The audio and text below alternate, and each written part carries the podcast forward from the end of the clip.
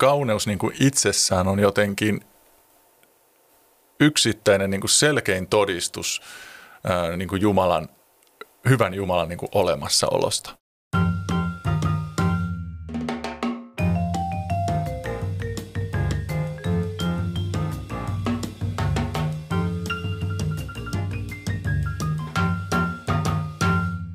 Moikka ja tervetuloa Kujalla-podcastiin. Täällä keskustellaan ajankohtaisista asioista ja teologiasta.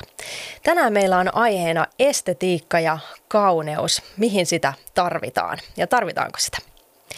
Ää, jos haluat tukea tämän podcastin tekemistä, sitä voi tehdä osoitteessa patreon piste com kautta Kujalla. Vieraana minulla on tällä kertaa Tommi Matikka, joka on pastori, kuvataiteilija ja estetiikan yliopisto-opiskelija. Tervetuloa. Kiitos Heidi, kiva olla täällä.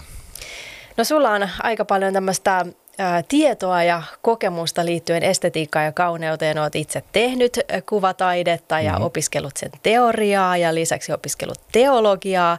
Ja nyt tuoreimpana olet kirjoittanut tämmöiseen uuteen kirjaan kaksi lukua liittyen estetiikkaan ja teologiaan. Kyllä vaan. Ja tota, se kirja on itse asiassa tässä sulla mukanakin, eli Johdatus reformoituun oppiin ja Jumalan armon kirkkauden ylistykseksi. Niin, tota, mitä tekemistä estetiikalla on teologian kanssa, kysyy maallikko. No joo, ehkä semmoinen tavallaan niin kuin ensimmäinen ajatus, joka ihmiselle tulee, niin jotain, että kirjoitetaan teologiaa jotenkin niin kuin kauniisti tai esteettisesti, että tehdään asioita ylipäätään jotenkin niin kuin taiteellisesti. Ja tämähän on vähän semmoinen, niin kuin, tuntuu niin kuin äkkiseltään hassulta ajatukselta, mutta se ei ole niin hassu, jos mennään taaksepäin teologian historiassa, niin se kirjoittamistyylihän on ollut esimerkiksi paljon niin kuin taiteellisempaa ja se ei ole ollut niin, niin kuin riisuttua, tavallaan niin loogista, yksiselitteistä, ymmärrettävää kieltä painottavaa, vaan se on ollut, voinut olla niin kuin aika kau- koukeroista ja oma, omanlaistakin. Että tavallaan se kauneus siinä muodossa liittyy tietysti teologian tekemiseen jo itsessään. No sit voi lähteä ihan siitä, että mitä Jumalan ilmoitus antaa meille. Eli kristinusko on ilman muuta ilmo, ilmoituksesta riippuva usko, eli Raamattu on täynnä estetiikkaa, sanoisin tässä mielessä. Useinhan kuulee itse asiassa jostain syystä, että Raamatusta ei löydy estetiikkaa, mutta mä luulen, että siinä on joko se, että esteetikot, yliopistoesteetikot ei ole lukenut raamattuansa, tai sitten teologiset esteetikot ei välttämättä tiedä, mitä kaikkea estetiikkaan kuuluu. Ja nyt siihen kuuluu sitten aika monta eri osa-aluetta. Joo, sitä just ajattelinkin, että jos sä vaikka avaat Joo. meille, että mitä tarkoitetaan estetiikalla, koska se voi olla vähän ympäripyöreä termi monelle. Joo, no ihan jos sanana lähtee siitä, niin tämä kreikan kielen sana aistesis tarkoittaa aistimusta, helppomuista aistesis, aistimusta, ää, aistimusten, aistien kautta saatavaa niin kuin, ää, tietoa tai, tai niin kuin havainnoimista. Sitten jos me mietitään ihan mitä Raamatussa puhutaan niin kuin viidestä pääaistista, esimerkiksi katseleminen, kuunteleminen, maistaminen, haistaminen, ää, koskettaminen tai tunteminen, niin kaikkia näitä käytetään jännällä tavalla niin kuin Jumalan tuntemiseen liittyen. Siis katsominenhan on meille, meille tuttu, niin kuin minä, minä, minä saan niin kuin katsella, katsella Herran muotoa, sanotaan psalmeissa, tai niin kuin... Ää, tai vanhurskaat saavat katsella häntä. häntä. Mutta sitten jopa maistamisesta puhutaan. Ensimmäinen Pietarin kirja ihan siinä alussa, että jos olette maistaneet, että Herra on hyvä. Tai, tai Johannes puhuu ensimmäisessä Johanneksen kirjeessä siitä, että kuinka me, ää, tämä on se, jota me kosketimme. ja, ja nyt me puhumme si, siitä teille. Ää, puhutaan Kristuksen tuoksusta. Ää, Koskettamisesta nyt ei itse asiassa tule hyvää esimerkkiä mieleen. Mutta mut hyvin niin kuin perustasolla on kysymys siis niin kuin Jumalasta, joka ilmoittaa itsensä meille niin kuin aistittavalla tavalla ja, ja hyvin, hyvin tämmöisellä niin kuin ymmärrettävällä ja kokonaisvaltaisella tavalla. No sit, sit jos mietitään näitä estetiikan osa-alueita, sieltä löytyy ympäristöestetiikkaa ja taiteen tutkimusta. Uh, ympäristöestetiikasta, jos mietitään Raamatussa, niin nämä valtavat hienot kaikki kuvaukset niin kuin luomakunnasta ja tämä, ja kuinka tota, sieltä löytyy tämmöisiä yleviä. Voin tulla siihen sitten vähän tuossa myöhemmin uudestaan yleviä kuvauksia siitä, kuinka, kuinka tota, valtava massiivinen luomakunta ikään kuin kietoutuu niin kuin temppeli niin kuin ihmisen, ihmisen ympärille. Psalmi, psalmi sata neljä muistaakseni tämmöinen hieno, hieno temppeli, temppelikuvaus luomakunnasta. No sitten taiteen kohdalla yleensä sitten tämä on tämä, että no miss, missä se on se, niin kuin se esteettinen taiteen teoria Raamatussa. Eli esimerkkinä, jos otetaan vaikka Ilmestysmaja toisesta Mooseksen kirjasta, kuinka se toimii siis tämmöisenä niin kuin pienoismallina, taideteoksena, vaikka toki siis se on Jumalan, Jumalan asuinpaikka, uhri, uhripalvelusten ää, niin kuin lain, lain julistamisen uhrin kautta, uhripalvelusten paikka, niin se on ennen kaikkea myös siis ää, pienoismalli siitä, kuinka, kuinka Jumala tulisi asumaan kes, keskuudessa. Ja hän, hän tekee sen juuri tämmöisen niin kuin konkreettisen arkkitehtuurisen rakennelman kautta, jossa on niin kuin valtava määrä erilaisia yksityiskohtia ja hyvin tämmöinen niin kuin modernistinen siinä mielessä, että se täytyy ymmärtää ja täytyy niin kuin pohdiskella sitä merkitystä. Että se ei ole vaan tämmöinen, joka avautuu sitten pelkästään ikään kuin pin, pintaesteettiseen tämmöiseen niin kuin koristeellisen ihastelun kautta, vaan siinä on tämmöinen hyvin syvällinen puoli. Ja se, se, miten se toimii niin kuin tämmöisenä luomakunnan pienoismallina. Ja kauneus sitten myös ää, lukuisia niin kuin, ää, termejä hebreassa, kreikassa, jolla tarkoitetaan sitten loistokkuutta, ihanuutta, ää, kauneutta, jo, jotakin niin kuin silmi, silmin ihasteltavaa ää, löytyy sitten Raamatusta. Ää, no sit, sit voidaan ihan lyhyesti mainita, että on siis teologian osa-alueita, siis esteettisen teologian osa-alueita, jotka pyrkii niin kuin avaamaan juuri sitä, kuinka kolmiyhteinen Jumala pelastushistorian tapahtuvien tekojen kautta tekee niin kuin kaiken mahdollisimman kauniisti tai, tai draamallisesti tai niin kuin sieltä löytyy sitten niin kuin monenlaisia, sieltä löytyy niin kuin draaman elementtejä, ironiaa, äh, huipentuu tietysti Jeesuksen Kristuksen tekoihin äh, ja kuinka tämä on kaikki niin kuin mahdollisimman sopivalla tavalla Jumala, Jumala kuljettanut sitten suvereenisuudessaan mm. ja niin kuin ihmetellään sitä. Sitten sit tietysti voi olla niin kuin liturgista estetiikkaa, joka tutkii sitten tämmöistä niin kuin erityisellä tavalla, että Jumalan palveluselementtien niin kuin, äh, este, estetiikkaa tai, tai sitten ihan taiteen, taiteen teologiaa, joka pohtii sitten sitä taiteen merkitystä niin kuin mm. kristillisestä näkökulmasta. Mm. Mutta joo, paljon, paljon niin kuin eri, erilaisia ulottuvuuksia. Niin. No tässä tulee tietenkin mieleen ehkä se, että meillä on meidän tämmöinen sanotaan herätyskristillinen tai protestanttinen kristillisyys on jotenkin tuntuu, että se on aika tämmöistä käytännöllistä, että ajatellaan, että okei, että meidän pitää arvostaa asioita, jotka on niin kuin oikein ja on oikeata teologiaa tai asioita, jotka on hyviä, mutta sitten sellainen, niin kuin, että no nyt ihasteltaisiin Jumalan kauneutta, mm. niin ehkä, sitä, ehkä se ei niin kuin silleen herätyskristityille ole mikään sellainen juttu, jota ikään kuin olisi syytä tavoitella. Et ehkä sitten enemmän karismaattisen kristillisyyden parissa sit voi olla sitä tänä päivänä, että, että, että olla, ollaan niin kuin Jumalan läsnäolossa ja koetaan hänen hyvyyttänsä ja rakkauttansa ja näin. Niin tota, ää, mitä sä ajattelet tästä?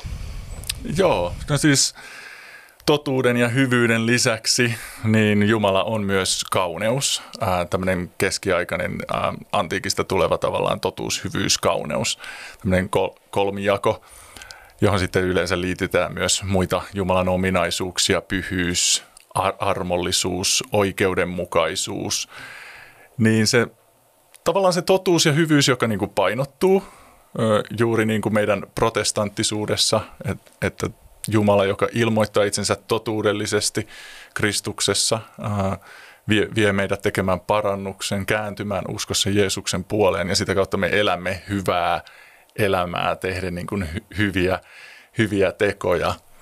Uh, mutta siitä puuttuu nimenomaan se, että Jumala on ikään kuin, niin kuin juuri sillä tavalla ilmoittanut itsensä, että se ei vaan niin kuin palaudu tämmöisiin niin kuin käytännönläheisiin tai niin kuin loogisiin ää, kategorioihin, vaan siinä on tosi paljon niin kuin semmoista niin kuin ylijäämää maailmassa, jos me ajatellaan, millä ei oikein niin kuin tunnu, tunnu olevan ni, niinku mitään merkitystä tämmöisestä niinku käytännön näkökulmasta. Eli hirvittävän monimuotoinen maailma. Et, et me voitaisiin ajatella, että me oltaisiin vain jotain niinku ameeban kaltaisia olioita jossakin niinku loppumattomalla rannalla, eikä miss, missään olisi mitään muuta. Ja sitten kun me ruvetaan tarkastelemaan, että mik, miksi, miksi, me, miksi me ollaan tämän muotoisia, miksi, miksi meissä on niinku, äh, miksi kaikkialla mihin me käännetään pää, niin on valtavasti tämmöistä niinku moninaisuutta, niin me huomataan, että se ei, niinku, se ei vaan riitä se pelkkä totuus tai, tai hyvyys. Että se niin kuin tulee uskottavaksi. Kauneus tavallaan on juuri siitä niin ihmeellinen asia, että se äh, konkreettisella tavalla näyttää, että tässä, tässä on nyt jotakin jumalallista. Tässä on jotakin, joka vaatii meidän huomiota. Ja sitä ei niin kuin pysty, pysty sul, sulkemaan pois. Sille voi tietysti tulla sokeammaksi ajan mittaa. Se voi korvata tämmöisillä niin kuin helpommilla tavoilla. Kutsuisin sitä kapeaksi kauneudeksi.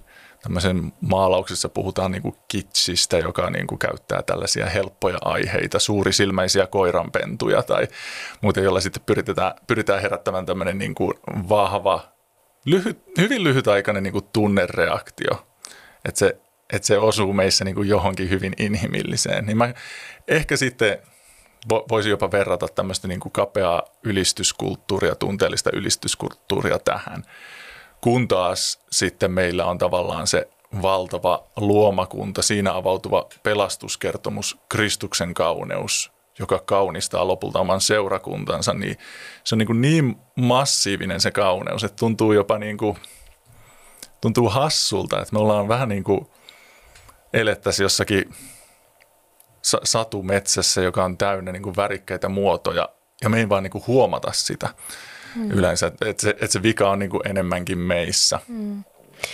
Niin, ja sitten jos ajattelee sitä, kun sanoit tuossa, että tavallaan kaikkea on tosi rikkaasti ja runsaasti tässä meidän ympärillä sitä kauneutta, että, että ikään kuin että Jumala ei säästeliäästi ole jakanut kauneutta, että jos ajattelee nyt tietenkin ilmeisin on ehkä luonto, että vaikkapa kauniit auringonlaskut, mm. niin ei ole ketään, kuka sanoisi, että onpas hirveitä niin, juttuja, vaan ne on, ja ne on ikään kuin tietyllä tavalla turhanpäiten, että niillä ei ole, ne vaan on siellä, että niillä ei ole nyt sellaista, niin kuin se, että auringonlasku on kaunis, niin sillä ei välttämättä ole mitään kenties funktiota, että aurinko, mm. että aurinko voisi vaan laskea plump ja that's mm. it, mutta, mutta sitten, että se on myös tämmöinen kaunis elämys, niin siinä, onko siinä yksi esimerkki tästä? Ju, että juuri näin, ja se on se tunnetuin, tunnetuin esimerkki ehkä, josta äh, muistaakseni kirjoitin, että si, siinä ei-uskovankin sisin saattaa huokaista aamen äh, nähdessään tällaisen, eli just se ajatus tavallaan, että äh, tällä on niin kuin joku syynsä, ja kauneus niin kuin itsessään on jotenkin yksittäinen niin kuin selkein todistus ää, niin kuin Jumalan, hyvän Jumalan niin kuin olemassaolosta. Että hän, hän on oikeasti Jumala, joka on niin kuin nautinnollinen ja nautittava. Ja tietysti me lähdetään siitä oletuksesta, että Jumala on nyt tämä, tämä kauneus. Mutta jos meillä on joku totuus Jumalasta, joka tulee Raamatun kautta, ja se ei saa meitä niin kuin katselemaan tai janoamaan hänen kauneuttansa tai hänen läheisyydessään, niin kuin hänen kirkkautensa paistattelua. Niin sitten meidän pitäisi kysyä, että onko tässä totuudessa jotakin vikaa, onko tässä meidän teologisessa mallissa tai konseptissa jotakin vikaa. Tai jos se vie meidät vaan sellaiselle niin kuin tripille, joka kestää hetken aikaa ja me taas niin kuin ja janotaan sitä vähän niin kuin vuoristorataa ajelua uudestaan. Pitäisi kysyä, että onko siinä, siinä jotakin vikaa. Että kauneus niin kuin parhaimmillaan tavallaan todistaa meille, että se totuus Jumalasta, niin se oikeasti niin kuin tulee muuttamaan kaiken me, meidän ympärillä. Että se ei ole vaan mikään tämmöinen niin kuin meidän ajatusten abstrakti kenttä, vaan se on niin kuin, tu, tulee hyvin, hyvin lähelle. Mm. Eli voiko nyt sanoa sit niin, että maailmassa oleva kauneus, on se nyt sitten mitä tahansa, niin se aina jotenkin kertoo Jumalasta. Kyllä, ja, kyllä. Ja että se kertoo, että Jumala on hyvä ja niin kuin sanoit tuossa, nautittava. Joo, kyllä. Ja me voidaan käyttää tietysti sitä kauneutta monella tavalla väärin. Ää, ja voidaan mennä siihen tarkemmin, että millä tavalla se sitten viittaa sinne, sinne Jumalaan ja mitä sitten pitäisi tehdä, kun näkee, näkee tätä kauneutta. Mutta kyllä, se on, se on aina muistutus mm, tästä. Mm. No, ihmiset yleensä pitää samoja asioita kauniina kuitenkin, niin mikä siinä on, että joku asia on mm. meidän mielestä kaunis? Että siinä on varmaan joku miettinyt jonkinnäköisen teorian siitä asiasta. Joo. No, voit, voit olla varma, että tästä on erimielisyyksiä. Tämä on se, se vaikein kysymys. Ja tietysti modernina aikana se menee sinne subjektiiviseen puoleen, kun se on ollut selvästi sitten aiemmin siinä objektiivisessa lähestymistavassa, että on olemassa oikeat kriteerit, on olemassa joku perusta. Ja meille tietysti se lähtökohta on, että, että kun Jumala on kaunis, niin millä tavalla se kauneus sitten näkyy kaikkialla. Monta monta osa-aluetta esimerkkeinä voisi ottaa vaikka ihan ihmiskauneuden. Tämä ei ole nykyään kauhean suosittu aihe. Se on, se on haastava aihe. Me ollaan puhuttu muun muassa kasvojen symmetriasta. Ja mielenkiintoisella tavalla päädytty siihen, että se ei riitä. Et symmetria on ikään kuin hyvä lähtökohta ja sitten pitää tulla ikään kuin joku, joka, joku luova, joka sitten kallistaa sen kuitenkin johonkin niin kuin mielenkiintoisempaan suuntaan. Eli, eli tämmöinen niin kuin matemaattinen symmetria, ikään kuin kauneutta voisi laskea, laskeskella, niin se ei olekaan riittävä. Et siinä pitää olla joku tämmöinen niin kuin luovuutta kohti kurkottava elementti.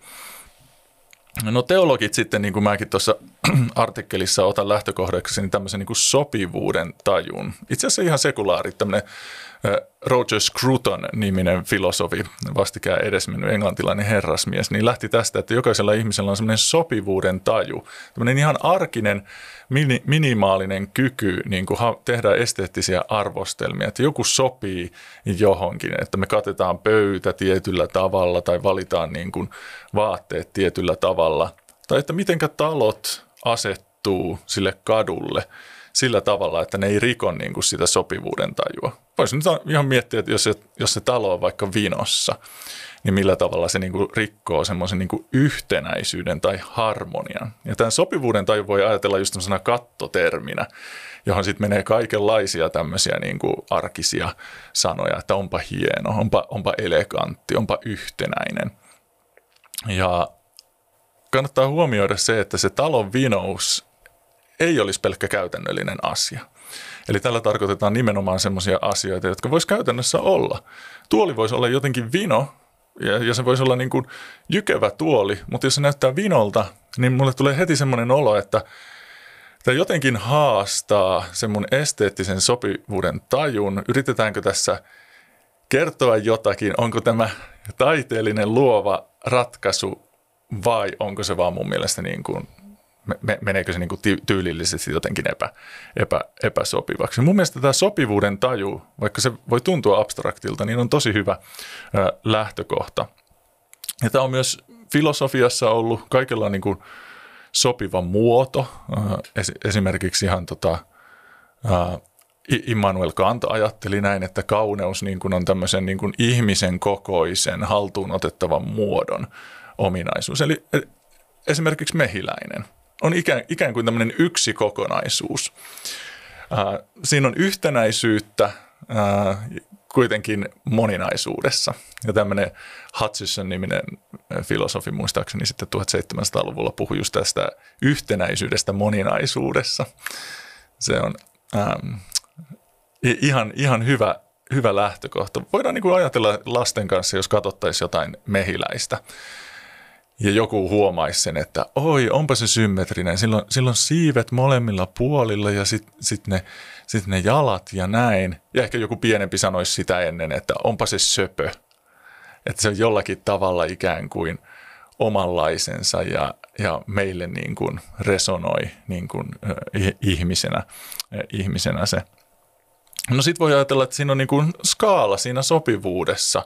Että siellä on ihan semmoista niin kuin arjen minimaalista muotoa. Että kaikella on joku muoto. Niin kuin tähän havahtuminen, niin kuin, ei, ei tarvitse niin kuin oikeasti käyttää jotakin mieltä laajentavia aineita, kun havahdutaan, että kun Jumala on luoja, niin kaikella on joku muoto. Pui, puilla on niin kuin oma muodonsa. Ei niin kuin muodotonta, tämmöistä niin kuin ka- kaaosta ei maailmassa ää, ole ää, Jumalan maailmassa. Ja sitten siitä voitaisiin mennä niin kuin askeleita sitten eteenpäin, että miten joku erottuu sieltä sitten semmoisella erityislaatuisuudellaan, ehkä monimutkaisuudellaan ja jollakin tavalla niin kuin vaikka joku ruska, Lapin, Lapin ruska, niin kuin, että hei, tässä, tässä on jotakin niin kuin, hy, hyvin semmoista niin kuin, ää, erityistä. Ja sitten, sitten toinen, toinen tämmöinen isompi esteettinen luontoon liittyvä käsite, jonka otan myös tuossa kirjassa, on tämmöinen niin kuin ylevä. Ja näistä ylevän koke- kokemuksista on myös puhuttu sitten filosofisessa estetiikassa paljonkin, että kuinka itse asiassa olla ihminen on olla tämmöisen niin kuin hyvin, hyvin ylevän luomakunnan ympäröimänä, joka on sitten niin kuin jopa kauhistuttava ja pelottava. Et siinä ei puhuta enää sitten semmoisesta ihmisen kokoisesta helposti haltuun otettavasta kauneudesta, vaan sekin voi olla kauneutta. En tiedä, kutsuttaisiko me välttämättä sitä juuri kauniiksi, mutta me saadaan sitä mielihyvää samalla tavalla sen katselusta. Että et se on esteettinen, suuremmoinen, majesteettinen, niin kuin vaikka vuoret tai vuoren päältä katsottu maisema, jossa ihminen sitten tuntee itsensä hyvin, hyvin pieneksi. Ja, ja tota, sitten tietysti kun lähdetään siitä, että Jumala, Ju, Jumala on luoja, niin hyvä esimerkki on hänen pelastuskertomuksensa. Että me usein puhutaan juuri siitä, kuinka se on, se on yhtenäinen. Ja siinä on kuitenkin kuusikymmentäkuusi kirjaa, kirjan kautta avattu sen pelastuskertomuksen hyvinkin erilaisia osia. Siellä on niin kuin dra- draaman kaari, on kaikenlaisia niin kuin huipentumia. Ylevä kohtaus voisi olla vaikka joku niin kuin meren ylittäminen, kun israelilaiset toisessa Mooseksen kirjassa pääsee Faarao pakoon. Jos me oltaisiin ollut siellä, niin se olisi ollut sitä, mitä seitsemäntoistasataa-luvulla sanottaisiin sitten jälkeenpäin yleväksi, kun ne meri siinä niin kuin mo- molemmin puolin. Ja Uh, joo, mutta mut tämmöinen niinku skaala. Ja mihin se kauneus nyt sitten menee, niin tämä on nyt sitten ollut haastava termi historiassa, että se on sitten heitetty tietysti modernilla ajalla pois, koska ei olla nähty sitä enää, sit, sitä, että Jumala on kaunis ja hänestä tulee tämä kauneus. Niin se on korvattu sitten tämmöisellä niinku esteettisesti mielenkiintoisella, johon voi sitten tavallaan mennä, mennä ihan mitä vaan niinku ravisuttavaa, tämmöistä hyvin niin kuin hempeää pastoraalimaisemaa, maalausta, mutta myös sitten tällaista, jossa niin kuin pyritään hätkähdyttämään ja herättelemään ihmistä. Ja tavallaan ehkä niillä kaikilla, kaikilla on niin kuin paikkansa, ja itse asiassa Jumalan kauneus niin näyttäisi myös, että ei ole missään nimessä vaan tällaista perhosten ja kukkakimppujen kauneutta, joka haluaisin, että jos kristityllä jotain jää mieleen, olisi se, että jos on ajatellut, että se on joku tämmöinen koristeellinen pintakerros elämässä, joka tuo vähän semmoista maustetta, niin Jumalan kauneushan on hyvin, hyvin myös tämmöistä pyhää ja pelottavaa, ja jopa hänen kohtaaminensa on siis uskottomalle ihmiselle niin kamalan pelottava, kun se sama kohtaaminen on kirkkauden kauneuden kokemista, niin se, senhän täytyy olla jotakin niin kuin aivan verrattavissa. Esimakua saa näistä niin kuin luonnon näistä niin kuin suurista, vaikka aavasta merestä tai, tai vuoresta tai siitä peljättävyydestä tai pyörremyrskystä tai jostain tämmöisestä varmasti. Mm, mm. Niin, eli siihen kätkeytyy sellaista voimaa, joka ei ole meidän hallittavissa. Esimerkiksi just jos ollaan jossakin tsunamissa tai pyörremyrskyssä tai suurilla aalloilla tai muuta, että, et, ja joka sitten tavallaan muistuttaa meitä kristittyjä ja varmasti muitakin ihmisiä, jotka merimiehiä, vaikka jotka on isossa myrskyssä, niin siitä, että tosiaan että me ei voida hallita. Kaikkea on jotakin suurempaa. Joo, kyllä, mutta, mutta täytyy vielä lisätä se, että, että siitä voi tulla kaunis kokemus, niin meidän täytyy tuntea olevamme turvassa. Ja tämä on hyvin semmoinen niin kuin olennainen, että me pystytään ikään kuin keskittymään siihen, niihin esteettisiin ominaisuuksiin, vaikka siihen suuremmoisuuteen tai mi- millä tavalla se niin kuin on erityislaatuinen, koska muuten me juostaan sitä pakoon. Mu- muuten me vaan mietitään sitä, että säilytäänkö me hengissä tästä kokemuksesta. Mm, mm, kyllä. No tota, sä ehkä vähän tuossa nyt viittasitkin siihen, mutta mitä se kauneuden näkeminen ja kokeminen sitten, että mitä se saa meissä aikaan, minkä takia tavallaan silloin väliä, että koetaanko me kauneutta? Joo. Toi, toi on hyvä, että tosiaan puhuin tuosta objektiivisesta puolesta, niin hyvä, hyvä kun kysyit, koska siinä on sitten ajateltu olevan se vahva subjektiivinen puoli myös. Eli se ei ole ollenkaan niin kuin turhaa, että mi, mitä, mitä meissä tapahtuu, mitä me koetaan. Ja nimenomaan sitten, jos mennään taiteen puolelle, niin se on vähän monimutkaisempi, koska se on juuri ajateltu, että siinä ihminen esittelee toiselle jonkun, jonkun aiheen, johon liittyy jotain tunnepitoista, kokemuksellista. Se on ikään kuin kutsu ottaa osaa johonkin tämmöiseen niin kuin tunnepitoiseen, jonkun mielenkiintoisen asian niin kuin nostaa, nostaa kohteeksi. On puhuttu esteettisestä elämyksestä sitten, jolla sitten teologian historiassa on myös tämä autuas katseleminen. Ihan sekä katolisilla, ortodokseilla että sitten protestanteilla oma versionsa siitä. Eli jos, jos Jumala on kaiken kauneuden alkulähde ja se on se paikka, johon me kuulutaan, niin lopulta Jumalan kauneuden tai, tai kirkkauden katseleminen on se määräpaikka, missä me ollaan. Eli, eli mik, mik, miksi sillä on niin kuin väliä on se, että näyttäisi siltä, että se on se tapa, jolla me ollaan lopulta sitten olemassa kirkkaudessa, eli me katsellaan hänen kauneuttaan, hänen, hänen niin kuin loistokkuuttaan ja jopa niin kuin uppoudutaan siihen. Me, me niin kuin halutaan tulla sitä mahdollisimman lähelle. Tämmöisessä esteettisessä elä, elämyksessä sitten voidaan puhua taideteokseen uppoutumisesta samalla tavalla. Että me, meillä on jopa halu ja tarve, niin oudolta kuin se voi kuulostaakin niin kuin nykyihmiselle, niin äh, kääntyä itsestämme poispäin, unohtaa itsemme. Ja just tämmöinen autuas äh, katseleminen, tämmöinen beautific vision on, on niin kuin kaavailtu, että se on juuri tämmöinen niin kuin lopullinen ihan, ihana suhde sitten, jossa me katsellaan, katsellaan niin kuin kristittyinä äh, Herraa. Mutta se mysteerihän on siinä, että kauneutta itsessään ei niin kuin sillä tavalla niin kuin tarvita mihinkään, vaan se, se on ikään kuin se, se päämäärä. Että jos totuus ja hyvyys on niin kuin ajateltu, että no totuus, me keskitytään jotenkin siihen, että mitä Jumala on ilmoittanut itsestään, tai hyvyys siihen, että me eletään niin kuin hän haluaa ja tutkitaan, miten Jeesus eli, niin kauneus sitten näyttäisi olevan niin kuin tämmöinen kutsu kokea häntä suoraan sellaisena kuin hän, hän on. Et sitä voisi verrata vähän niin kuin joskus kuulee, että sota-aikana on niin paljon parempaa tekemistä, että silloin ei tehdä kulttuuria eikä, ja mitä sitten niin kuin kauneus tarkoittaa semmoisessa tilanteessa, jossa oikeasti niin kuin on tärkeämpääkin tekemistä. No, mielenkiintoistahan on, että ihmisethän pysyy järjessään sodassakin, kun ne soittelee kitaraa, kertoo juttuja. Tämähän on kaikki siis kulttuuria sillä niin kuin perus, perustasolla. Mutta sitten, minkä takia me soditaan, minkä takia me aidosti niin kuin nähdään vaivaa, pitääksemme tätä elämää yllä, niin näyttäisi, että nimenomaan kauneus on sellainen vastaus, jota moni ei niin kuin ymmärrä, että se itse asiassa se meidän kulttuuri, perhe, elämä, kaikki se, mitä me suojellaan, niin kietoutuu jollakin tavalla tämmöisten niin kuin kauniiden elementtien ympärille. Eli, eli se onkin juuri se, lopulta se syy, minkä takia kannattaa nähdä, nähdä vaivaa, mm. vaikka siinä itsessään ei, ei näytä olevan niin kuin mitään, mikä tarjoaisi meille jonkun semmoisen helpon ratkaisun, että miksi, mm. miksi, miksi kauneus on olemassa.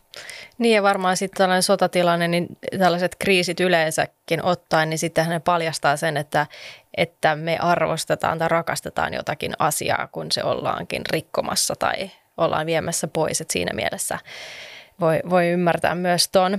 No, tota, uh, Jordan Peterson sanoi jossakin puheessansa näin, että, että, että, että niin kuin siitä taiteesta, että jos mennään tässä vähän eteenpäin, niin että, että todellinen taideteos on ikään kuin ikkuna tuon puoleiseen ja se on sellainen muistutus siitä, että me ei olla vaan lihaa ja verta, vaan että meillä on niin kuin ikuiset sielut myöskin. Niin jos nyt puhutaan spesifisti vielä taiteesta, niin mitä, mm. mitä sä ajattelet tästä lausahduksesta? Joo, tällaisella ajattelulla on itse asiassa hyvin, hyvin pitkät juuret, että taiteilija on jonkinlainen tämmöinen niin kuin hengen innoittama, ää, he, hengen tai dai, daimonin, tämmöisen niin kuin, ää, tai demi, demiurgin, eli tämmöisen niin kuin alemman ikään kuin Jumalan jopa niin kuin innoituksen vastaanottaja, johon sitten liittyy myös nämä muusat, ää, että, että tarvitaan tällaista niin kuin innoitusta, ja hän on niin kuin ikään kuin sitten tämmöinen niin kuin neron, neron ja hulluuden väl, välimailla ollut niin kuin, äh, ihminen. Ja tämä on niin kuin hyvin vahvasti sitten näkyy kaikessa niin kuin, tavallaan äh, kulttiperinteessä, tarkoitan siis us, uskonnollisten tota, esineiden tekemisessä, jo, jossa on niin tämä niin suora yhteys tavallaan sinne, että nyt kun sä teet tämän, tämän tietynlaisen puu, puuhahmon, niin, niin se, se välittää jollakin tavalla nyt sitä äh, näkymätöntä. Tajuan täysin, mitä hän, hän tarkoittaa, ja hän on, hän on hyvä niin kuin sanallistamaan sitä, että kuinka niin kuin ei-kristitty ihminenkin tekee niitä asioita huomaamattaankin, niin, niin kuin etsii perimmäistä merkitystä, jonka lähde on sitten Jumalassa.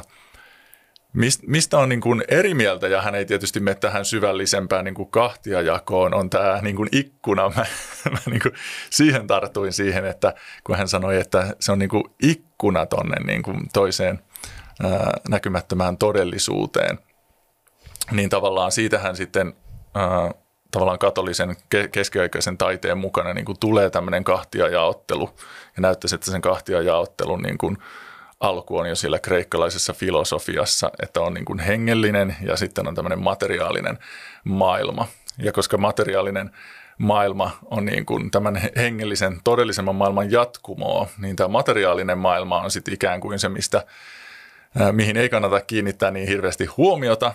Ja sitten onneksi me saadaan niitä ikkunoita, joiden kautta me pystytään katsomaan sinne niin kuin todellisempaan ulottuvuuteen, sinne hengelliseen maailmaan, johon sitten kannattaisi, jos pystyisi, niin siirtyä ihan, ihan lopullisesti. Hän ei tietysti tarkoittanut tätä, mutta tässä on semmoinen tosi, tosi iso niin kuin sitten kristilliseen taiteen vaikuttava, taiteeseen vaikuttava perinne.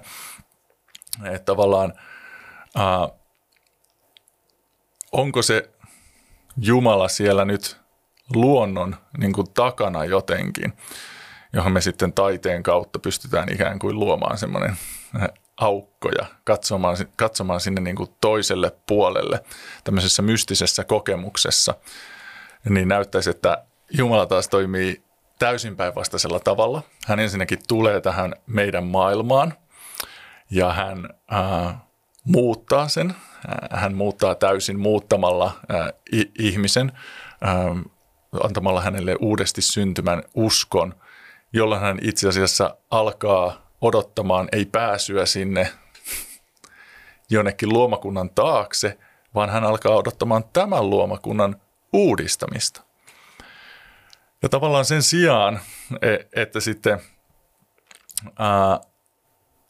tehtäisiin semmoinen niin kuin hetkellinen taas ikään kuin pakokeino tästä elämästä, vähän semmoinen taide niin kuin es- eskapistisessa mielessä, niin tämähän muuttuu tosi jännäksi. Taiteilija onkin se, joka visioi, miltä tämä maailma tulee näyttämään, miltä, mikä on niin kuin tämän maailman muoto. Ja voisi ajatella, en tiedä onko tämä vaikea, vaikea niin kuin ajatuksena, mutta ihan kuka tahansa taiteilija, joka maalaa vaikka niin kuin suomalaisen järvimaiseman, niin hän ikään kuin kysyy, että mikä on tämän maailman muoto. Se ei ole hänelle annettu. Uh, ei ole olemassa mitään, että maailma näyttää juuri tältä, me katsomme sitä, tulkitsemme sitä, uh, me rajaamme sen vähintään, jos me otamme valokuvan. Uh, se on ikään kuin aina ehdotus siitä, että tämä maailma muuttuu. Se ei ole niin kuin pakokeino pois taide tästä, tästä maailmasta, vaan, vaan niin kuin tämmöinen taiteen profeetallisuus jopa. Ja tämä on semmoinen asia, niin kuin, josta haluaisi enemmän niin kuin kristityille puhua. Tämä saattaa olla vaikea ikään kuin filosofisena perustana hahmottaa, mutta hyvin yksinkertainen ajatus tavallaan siitä, että taiteilija onkin se, joka nyt katsoo sinne näkymättömään, ja se näkymätön tulee olemaan tätä meidän maailman tulevaa historiaa. Ja taiteen kautta pystyy niin kuin tekemään tämmöisiä ihmeellisiä asioita, ikään kuin katselemaan sinne, mitä ei vielä, vielä ole tullut. Katselemaan ikään kuin uuden maan linsseillä jo sitä meidän, meidän luomakuntaa. Niin, eli toisin sanoen, kun Raamatussa puhutaan siitä, että Jeesus tulee takaisin ja Jeesus, Jumala tekee, luo kaiken uudeksi, niin sitten tavallaan, että kristit, kristityt taiteilijat erityisesti voi ikään kuin jo maalata sitä, sitä kuvaa meille, että mitenkä, että tämän maailman syntisyys ja rikkinäisyys ja, ja kaikki se pyyhitään pois ja että minkälaista, minkä, mitenkä ihanaa, mitenkä täydellistä, mitenkä kaunista kaikki tulee olemaan sitten, kun synti ei ole, ole enää täällä hajottamassa. Joo, kyllä, mutta myös ottaa se tavallaan niin kuin sitten se kertomus siihen mukaan, eikä välttämättä ollenkaan niin kuin väistää sitä synnin kuvaamista, kunhan se tulee jotenkin sitten niin kuin sen suuremman kertomuksen kautta ikään kuin ymmärrettäväksi se synti. Eli ei ole kysymys enää siitä, että minä katsoisin tätä maailmaa syntisin, syntisin silmin, vaan koska minä katson sitä toivon silmin, niin itse asiassa nyt minä voin jopa maalata niitä vaikeita aiheita ja sitten se jää sille taiteilijalle ratkaistavaksi. Kuinka sinä teet sen luovasti niin, että se kommunikoi nyt sitä ää, toivoa ja kaihtamatta niin kuin niitä vaikeita aiheita. Mm, Joo. Mm. No tota, äh, kauneuden vastakohta sitten, eli että jos, jos kauneus ikään kuin kutsuu meitä Jumalan luokse tai jotenkin puhuttelee meitä siitä, että, että on olemassa luoja ja, ja tällä kaikella on tarkoitus ja, ja näin, niin tota, onko rumuus sitten kauneuden vastakohta vai mikä on kauneuden vastakohta? Mikä no, mä ajattelisin, että se täydellinen vastakohta on se niin kuin kaoottinen rumuus tai tämmöinen täydellinen niin kuin kaos, jossa ikään kuin se ihan se minimaalinenkin äh, muodon sopivuus hajoaa. Ja meidän on vaikea sanoa, mitä se on, koska mä ajattelen, että sitä me ei nähdä, koska Jumala suvereeniudessaan pitää sen minimaalisen muodon niin kuin kaikkialla läsnä. Ehkä helvetti voisi tulla lähelle sitä niin kuin kaoottisuutta, mutta jopa semmoiset niin kuin kaoottiset ele- elementit, niin kuin tuli tai vesi, niin ne kiehtoo meitä, koska ne on rajattuja ja niillä on ikään kuin tiet- tietty muoto. Enkä avaruudessa on sitten lähimmillä tämmöisiä niin kuin ka- kaoottisen tuntusta, tuntusta ympäristöä. Mm. Sel- selvä viesti niin kuin siitä J- Jumalan niin kuin majesteettillisuudesta siinä vielä. Mm. Mutta se ei poista sitä meidän vastuuta, että vaikka, vaikka Jumala niin kuin pitääkin yllä sitä, sitä muodon sopivuutta, niin meidänhän pitäisi olla tämän maailman kaunistajia. Eli ajattelen nimenomaan, että Aadamin ja Eevan ää, tarkoitus oli ottaa se ilmeisesti melko villissä luonnon tilassa oleva ää, ää, seutu ja tehdä siitä sen puutarhan kaltaista, Yli, ulottaa se puutarha sinne muuallekin. Ja tietysti, koska he ei enää ollut tämän, kääntyi pois tästä niin kuin todellisesta kaunistajasta, eli Herrasta, niin he ei voinut itsestään millään tavalla niin kuin saada tätä kauneutta aikaiseksi, koska heidän tuli välittää se Jumalan kauneus sinne. Ja nyt kun he kääntyy pois tästä Herrasta, niin he tuo sinne he tuo synnin rumuuden. Eli käytännössä esimerkiksi kuoleman. Eli jos me mietitään niin kuin muotoa, niin nyt ne lapset katsoo sitä mehiläistä, joka onkin kuollut, ja ne menee seuraavana päivänä katsomaan sitä. No mit, mitä siellä on? Se muoto, se söpöys, äh, symmetrisyys, ka- kaikki se on niin kuin, äh, tuho, tuhoutuu pikkuhiljaa. Ja se, se on niin kuin, rumuus, rumuus on niin kuin todellista. Mutta jälleen kerran, ja tässä, tässä voi ottaa niin kuin raju, rajujakin esimerkkejä, on näitä joskus mietiskellyt, että tie, tietyt esteettiset perinteet voi jopa estetisoida siis äh, ruumiskasan. Otetaan raju esimerkki. Ka, kasa, kasa ruumiita. Nyt kun sä otat vaan niin kuin tarpeeksi kauas tavallaan esteettisen etäisyyden, niin mitä, mi, mitä sä näet? Sä voit nähdä valon ja varjon rytmiä, graafisia muotoja, jotka voi niin kuin paljonkin miellyttää silmää. Mutta siinä me taas, niin kuin, nyt me ollaan katkaistu se kauneus sitä Jumalan niin kuin muista luonteenpiirteistä, pyhyydestä, hyvyydestä, totuudesta.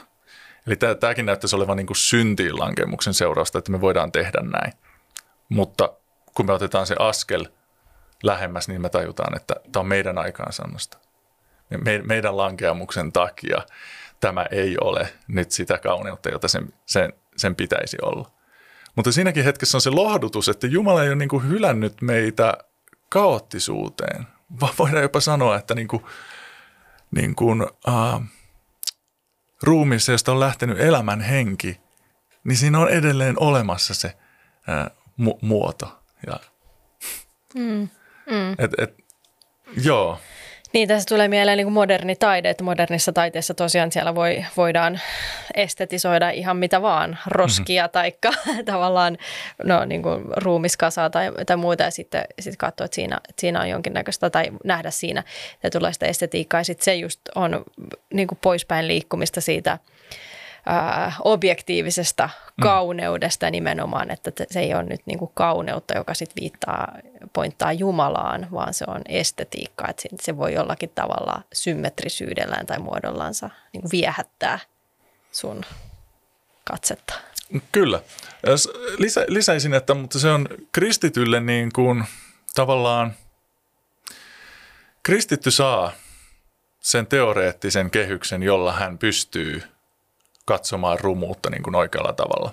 Muistan joskus Kiasmassa nähneeni tämmöisen teoksen, joka oli kaukaa niin kuin hieno tällainen ähm, puumaisema, tämmöinen vähän, vähän niin kuin saareke, josta kasvoi niin kuin rehe, rehevää kasvillisuutta ja se, se niin kuin vetosi kaukaa silmiin. Ja sitten kun meni läheltä katsomaan, niin se oli itse asiassa tehty kaikista tämmöisestä niin kuin, äh, pie, pienistä tosta joistakin ötököistä ja öttiäisistä, jo, jo, josta tuli semmoinen niin kuin jos on semmoinen reaktio ötököihin niin kuin mulla on, niin semmoinen puistattava fiilis.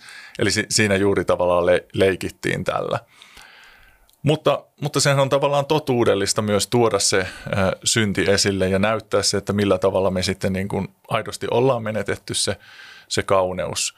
Eli ei myöskään niin kuin väkisin yritetä maalata niin kuin kir- kirkkaanpunaisia kukkia pelkästään maailmassa, jossa on myös se niin kuin todellinen niin kuin sy- synnin musta synkkyys mm. olemassa samaan aikaan läsnä. Niin ja sitten sellainen niin kuin sy- no, synkkyys, synti, rumuus, niin ne tietyllä tavalla, koska ne on kontrasteja sitten vaikkapa Jumalan hyvyydelle ja kauneudelle, niin ne ehkä myös omalla tavallaan sitten tuo sitä, sitä Jumalan hyvyyttä, kauneutta ehkä kirkkaammin esille. Tulee mieleen nyt esimerkiksi vaikka Hobbit-kirja, jossa on hirveitä yrkkejä ja, ja hiisiä ja tota, peikkoja ja sun muita, jotka, joita vastaan sit joudutaan taistelemaan. Ja sitten jotenkin se, että se, se voitto, se saapuminen päämäärään, se taistelun voittaminen siinä lopussa. Ja sitten niin kuin lopussa tietenkin ne omaan kotiin pääseminen, että kuinka ihanaa se on, koska on käyty kaikki nämä muut asiat läpi. Että tavallaan sehän jos aina vaan olisi ollut siellä ihanassa Hobbitin kolossansa tämä tota, herra Reppuli, mm. päähenkilö, niin, niin tota, ää, siitä tavallaan olisi jäänyt jotakin puuttumaan, että et, onko tämäkin myös jotenkin tämmöistä heijastumaa siitä sitten tietyllä tavalla siitä pelastushistoriasta, että, että hirveä tragedia tapahtuu, syntiin lankeumus, mutta sitten sen kautta me niin kuin voidaan ymmärtää Jumalan hyvyys ja kauneus paljon syvemmin. Se on eri, erittäin hyvä esimerkki. Pelastuskertomus näyttäisi toimivan juuri, juuri tällä tavalla.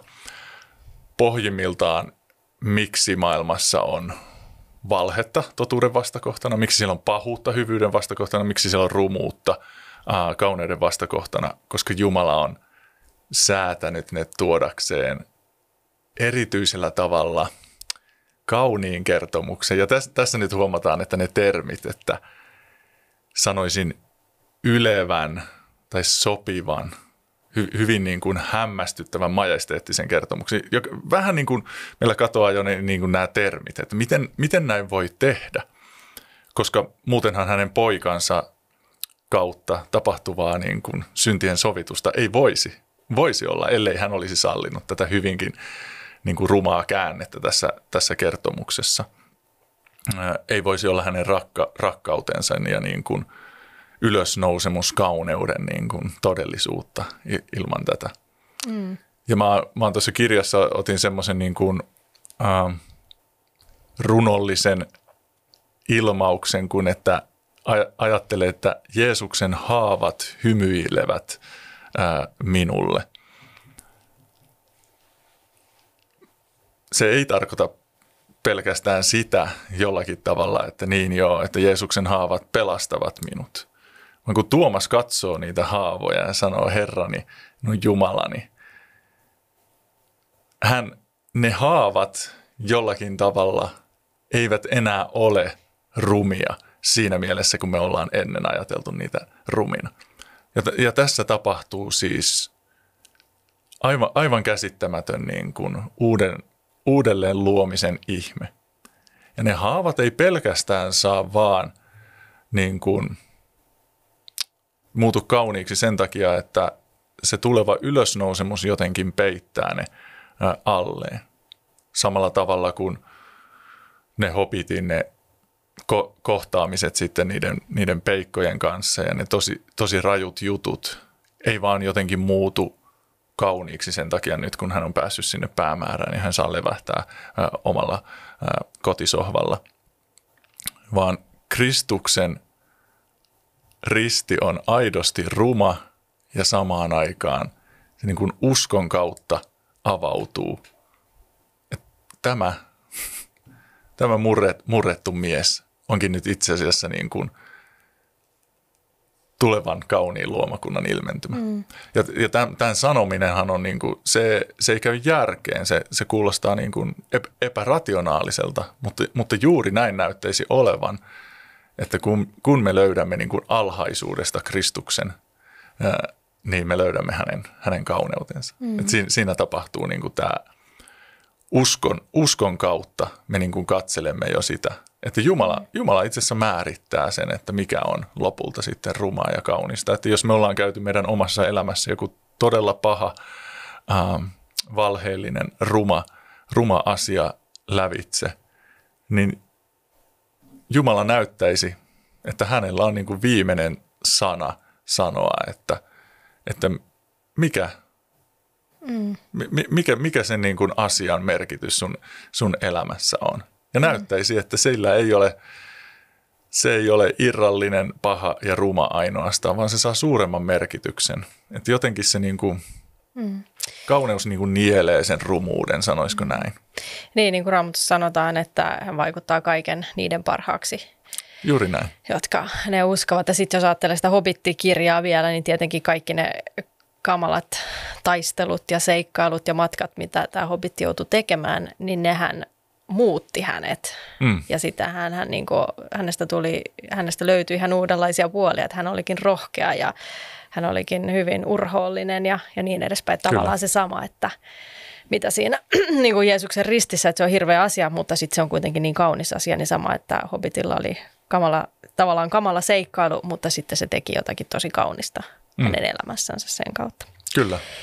Tota, no sitten jos mennään tässä vielä vähän eteenpäin ja niin kuin toiselle tasolle, puhutaan vielä tuosta kulttuurista ja taiteesta ja vähän niin kuin eri tavalla, että Francis Schaeffer on semmoinen teologi, joka kuoli kahdeksankymmentäluvulla, kirjoitti paljon, paljon kirjoja ja vähän niin kuin tämmöistä kulttuurianalyyt- kulttuurianalyyttisestä näkökulmasta ja sitä hän nyt esimerkiksi sanoi, että, että se, että miten että mitenkä kulttuuri tavallaan, että mitä enemmän niin kuin me unohdetaan Jumala, niin sitä enemmän kulttuuri rapautuu ja sitten se näkyy esimerkiksi sitten taiteessa ja tavallaan taiteellisen kyvykkyyden tai niin kuin taidon heikkenemisessä. Ja sitten hän kertoo mm. esimerkkinä, että vaikka Rooman valtakunta, että kun Rooman valtakunta oli siellä loppuvaiheessa, niin vaikkapa ne kolikot, joita silloin painettiin, oli paljon niin kuin huonommin piirrettyjä mm. tai tehtyjä, mm. mitä siellä kukoistusaikana. Niin mitä sanot tähän, että mitä kenties meidän aikamme taide sitten kertoo meistä? Joo, siis ajattelen, että no jos ottaa roomalaiset, niin heillähän oli hyvin ihmismäiset jumalat, jotka eivät lopulta niin kuin voineet tuoda sitä toivoa heidän yhteiskuntaan, sitä siis mer- merkitystä elämään. He- heidän yhteiskuntahan näytti hyvin samanlaiselta kuin ne jumalatkin näytti, siis ju- juopotteli ja, ja harrasti haureutta ja näin. Ja, ja, ja jossain vaiheessahan se vaan niin kuin, tavallaan niin kuin, ihminen ha- havahtuu siihen, että, että tämä ei ole oikeasti tota, tulevaisuuden toivoon katsova perusta. Ää, ei ole ikään kuin mitään perustaa. Ää, ja, ja tämähän sitten niin kuin tapahtuu niin kuin historian saatossa niin kuin monenkin kertaan, että yritetään laittaa sitten jotakin uutta perustaa sinne ikään kuin, ää, kun, kun ollaan niin kuin nähty, että kristinusko ää, ei tavallaan niin kuin rati, rationaalisessa maailmassa, niin, niin ei, ei voi niin kuin Jumalaa lähteä siitä liikkeelle, että Jumala on se, joka niin kuin antaa meille sen perustuksen. Mutta kun joku perustus pitää olla, että, että elämään saa sen merkityksen, niin Schaefferillähän on sitten tämä niin kuin, äh, hauska tavalla esimerkki, että sinne sitten yritetään laittaa sinne Jumalan paikalle niin kuin mitä tahansa, vaikka niin sanottu niin kuin, äh, Jeesus, joka ei ole historiallinen Jeesus, joka, joka ei ole Raamatun Jeesus, mutta Jeesus, joka jollakin tavalla nyt antaa meille sitten sitä merkitystä ja äh, ikään kuin johon me voidaan projisoida sitten uskonnollisia tunteita. Tai miksei, miksei sinne voi laittaa sitten vaikka buddhaa äh, tai, tai, tai jotain. Että kaikki on kuitenkin sitten lopulta samaa mieltä siitä, että me, me ei tiedetä, mikä on totta. Sinne voi ikään kuin ihminen sitten, joka on asettanut itsensä rationaalisuudessaan kaiken, kaiken herraksi ja lähtökohdaksi, niin hän, hän voi niin kuin kokeilla laittaa sinne jotain, mutta sitten voi olla monenlaisia niin kuin erilaisia mielipiteitä, mitä sinne pitäisi laittaa, eikä ole mitään yhtenäistä konsensusta siitä, että, että, että mikä nyt olisi sitten tämä lopullinen perusta. Ja kun tätä miettii, niin Sehän, sehän käy täysin järkeen, että ei niin kuin, äh, miksi kukaan tekisi mitään kauhean niin kuin kestävää. Miksi, miksi nähdä vaivaa kaksikymmentä vuotta, että tekee jonkun tosi hienon äh, teossarjan. Jos kerran mä tiedän jo tavallaan, että ei, ei ole välttämättä mitään perustaa tälle kauneudelle. Ei ole, ei ole niin kuin mitään perustaa sille, että miksi, miksi näkisin ylipäätään vaivaa äh, elämässä. Että kaikki on lopulta turhuutta. turhuutta sitten. Ja sitten voidaan innostua taas jostain uudesta jutusta vähäksi aikaa. Ja yleensä se taide sitten nimenomaan näyttää siltä, että se on niin kuin tämmöistä hetken kulutustavaraa.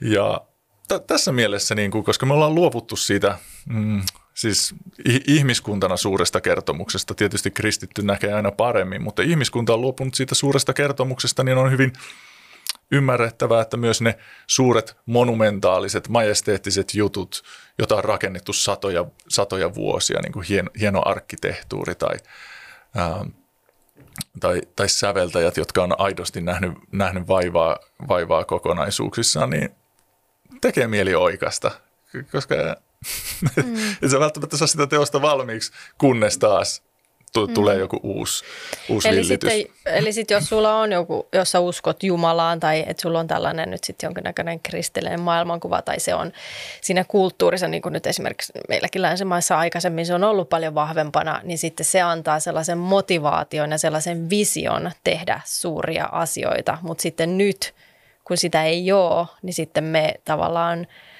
taiteessakin ehkä se, sitten me keskitytään kuvaamaan sitä rumuutta ja ankeutta ja purkamaan sitä angstia, mutta sitten ei ole Kyllä. sitä sellaista niin kuin isompaa, isompaa visioa. Ja sitten se vaikuttaa myös niin kuin taiteen ehkä semmoiseen niin kuin laatuun tai sellaiseen, siis että, että mitenkä hyvin osataan tehdä, mm. tehdä asioita. Että, että tänä päivänä ei vaikka jostakin marmorista, kuka tekee mm. marmorista semmoisia niin kuin David-patsaita tai sellaisia, mm.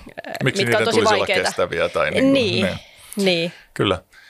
Sehän voi olla vaikka seksuaalinen identiteetti, jota sitten kokeillaan laittaa sinne niin sanotusti yläkertaan. Francis Schaefferillä on kivasti sinne yläkerta-alakerta. Ja sitten sinne merkityksen, niin kuin yläkertamerkityksen, missä on ennen ollut Jumala, niin sinne voi sitten yrittää laittaa sen seksuaalisen identiteetin. Ja sitten se näyttää juuri siltä, miltä se näyttää, kun ihminen tavallaan, häne, hänellä ei ole mitään suurempaa visiota.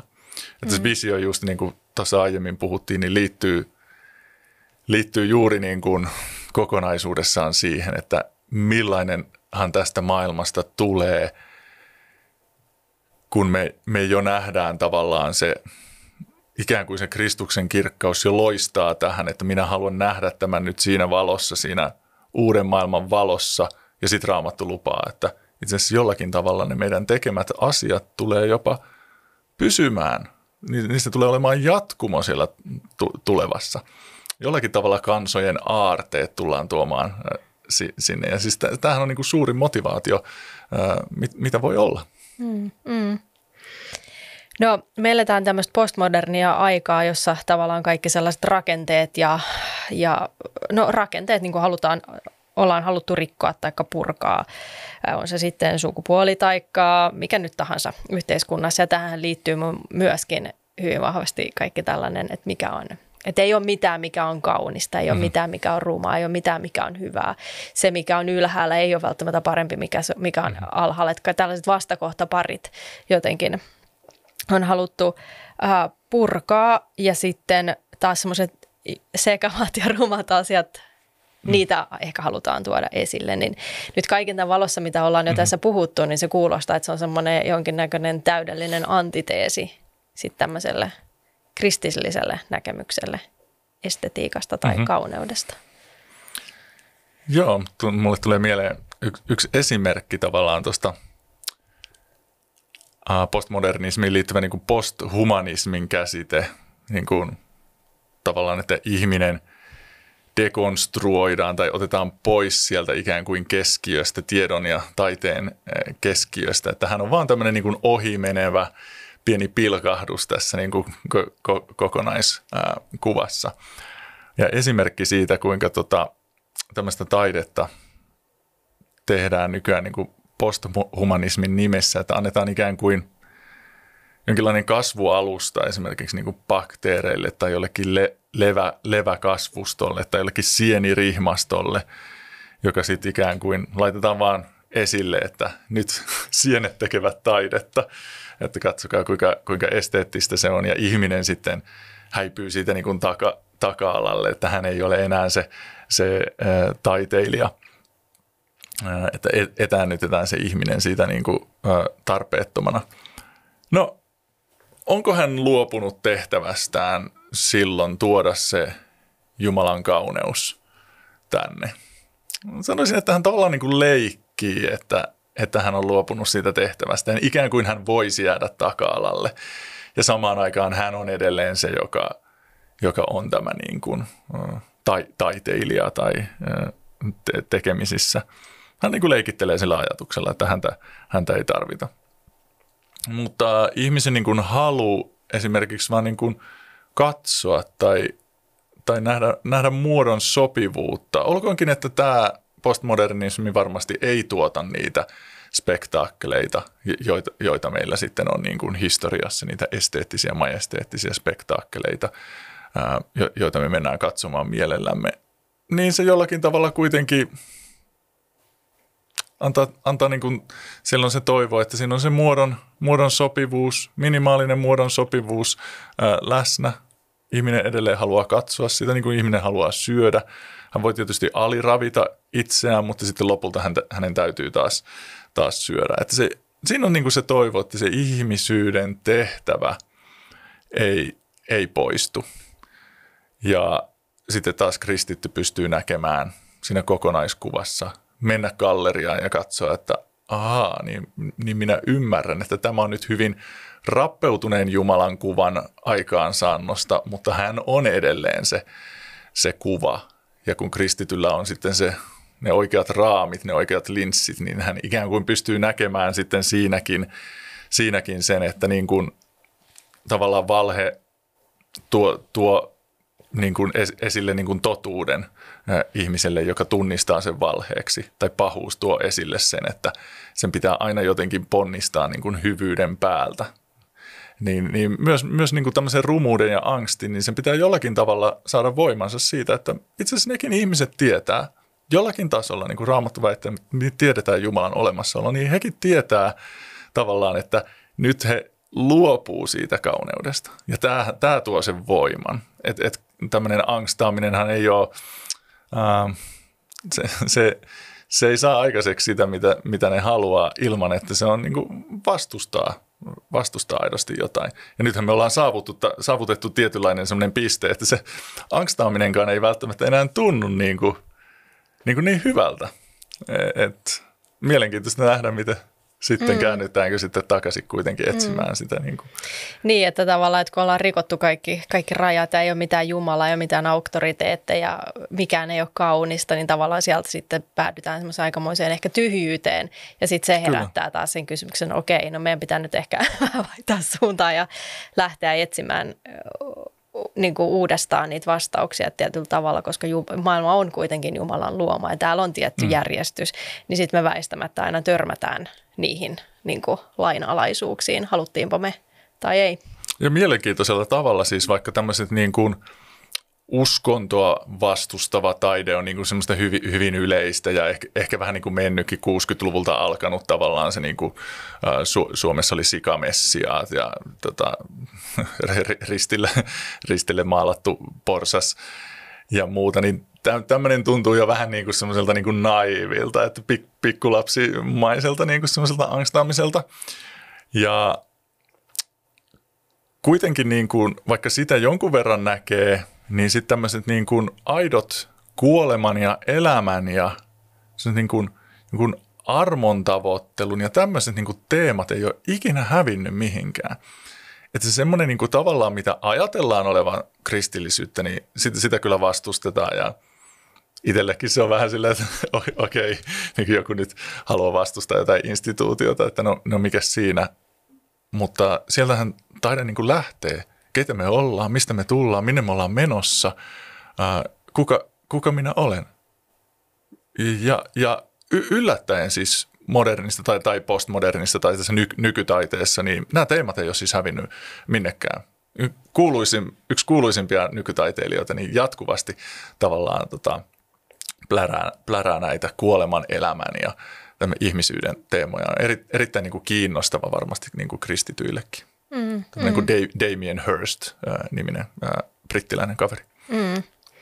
Kuuluisa tästä timanttipääkallosta. Joo, es- esimerkiksi. Joo. Joo. Okei.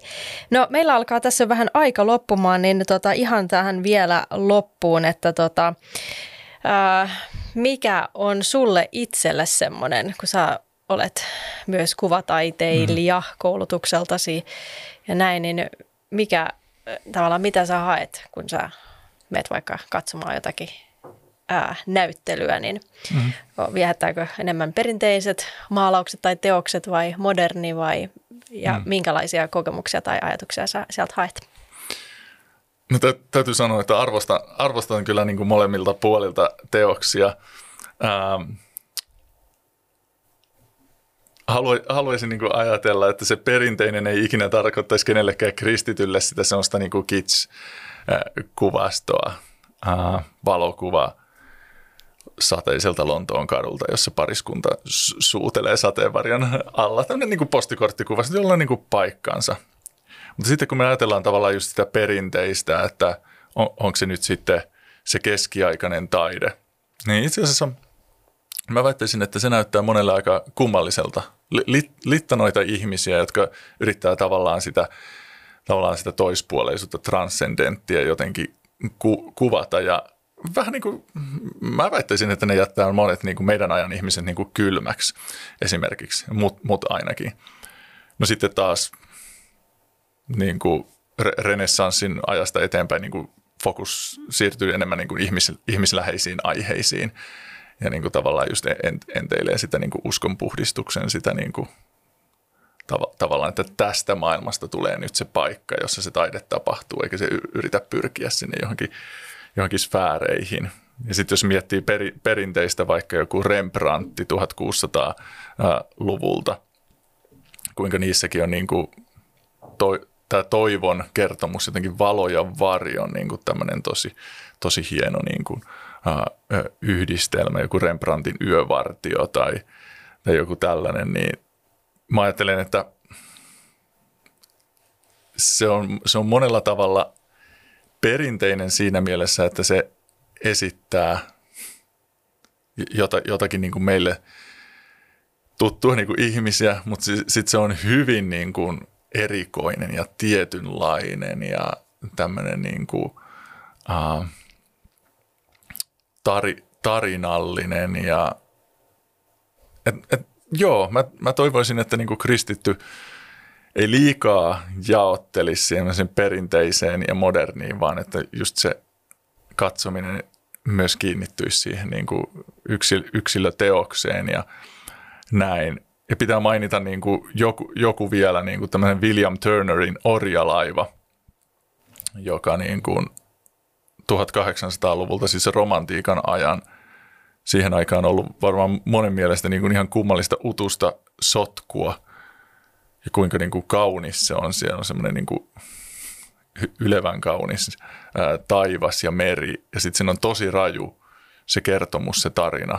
Että orja, orjalaivasta siis joku heitti niin kuin vakuutusrahat saadakseen niin koko, koko orjaväestön mereen. Ja sitten kun katsoo sitä ku, tar, kuvaa tarkasti, on sen livenä nähnyt tuolla Bostonin taidemuseossa, niin netistä kannattaa googlettaa, mutta kannattaa katsoa tarkasti. Siinä etualalla näkyy jopa semmoisia pieniä, pieniä käsiä ja joku kala, kala joka syö, syö sitten siellä jotain raajan palasta. Mutta tämmöinen tosi hurja ja samaan aikaan valtavan niin kuin kaunis varmasti niin kuin monen, monen mielestä.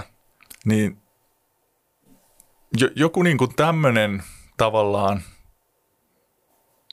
siinä modernissa taiteessakin niin kuin viehättää, että vaikka se on niin kuin hy- hyvin, siis nykytaiteessa, vaikka se on hyvin niin kuin pirstaloitunutta ja ää, älyllistä usein ja poliittista, niin, nämä, niin kuin, tavallaan ne aiheet, että mikä, mikä se on se toivo tämän tosi karun maailman keskellä, niin tavallaan semmoinen niin kuin kauneus siellä niin kuin väistämättä jollakin tavalla yleensä tulee, tulee esille. Et, et ni, niitä mä niin kuin itse, tä, tämmöisiä niin kuin taideelämyksiä, niin kuin Re, Rembrandt tai, tai sitten Turner, mutta myös, myös ihan niitä ny, niin kuin nykyisiä ää, kuvataiteilijoita, jotka siis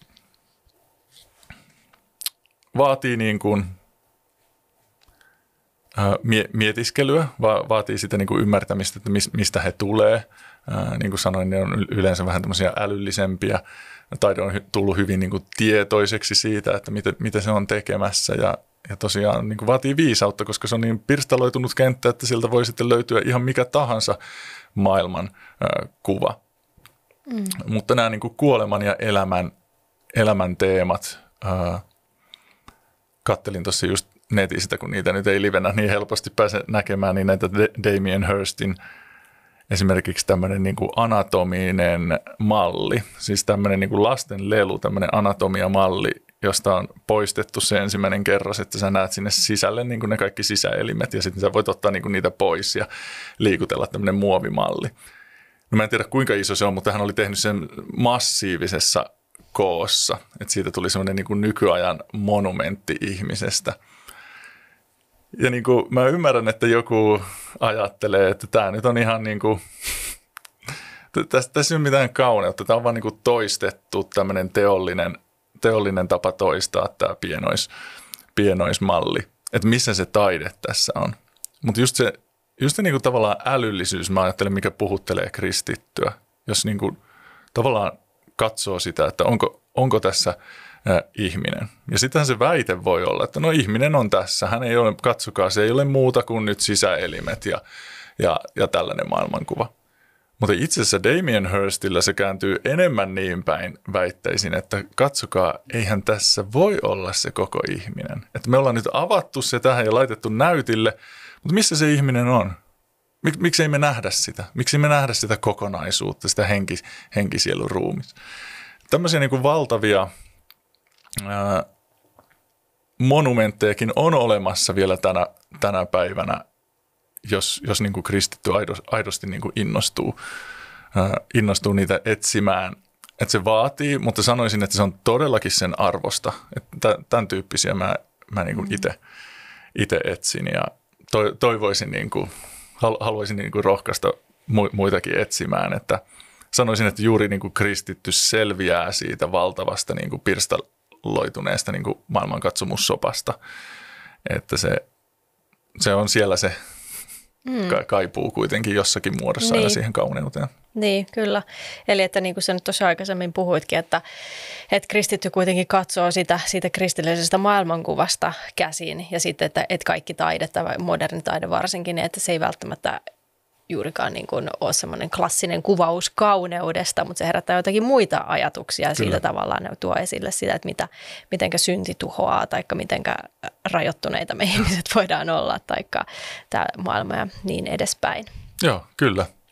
Ju, juuri näin, että jos jonkun muutaman kirjallisen esimerkin tähän loppuun voi ottaa, niin Dostojevskiltä luin vähän aikaa sitten Rikos ja rangaistus, ja se on tämmöinen Raskolnikov-henkilö, joka niin kuin, häntä painaa valtava syyllisyyden taakka. Okei, me ollaan luettu Raamatusta niin kuin Pietaria tai, tai, tai Paavalia ja heidän, heidän syyllisyyttä, mutta jos mä en ikinä olisi lukenut Dostojevski Raskolnikovista monta sivua sitä, miltä, miltä hänestä tuntuu, miten hän käyttäytyy.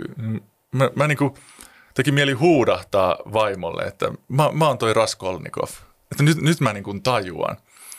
Ja, ja tavallaan se on niin kuin jännä, että kuinka paljon köyhempi mä olisin jää, köyhemmäksi mä olisin jäänyt siltä osin. Olkoonkin, että meillä on tietysti Raamatussa se todellinen äh, totuus, joka pyhän, pyhän hengen kautta sitten tota, meitä peilaa ja me muututaan Kristuksen, Kristuksen kaltaisuuteen ja saadaan oikeanlainen synnin, synnin tunto. Mutta selvästi ihmiset, jotka tekee sen mukaisia, tot, totuudellisia kuvauksia, niin jälleen kerran se muuttui ikään kuin käsin kosketeltavaksi mulle se totuus. Mm, mm, kyllä. No hei, kiitoksia Tommi Matikka. Kiitos, että olit mukana tänään tässä ohjelmassa. Joo, kiitos paljon Heidi. Kiitos kaikille kuulijoille ja katselijoille myöskin. Palautetta voi lähettää osoitteeseen kujala piste podcast at gmail piste com ja jos haluat tukea tämän ohjelman tekemistä, se onnistuu osoitteessa patreon piste com kautta kujalla. Kiitos ja palaamme ensi kerralla uusin aiheen asiaan. Moi moi!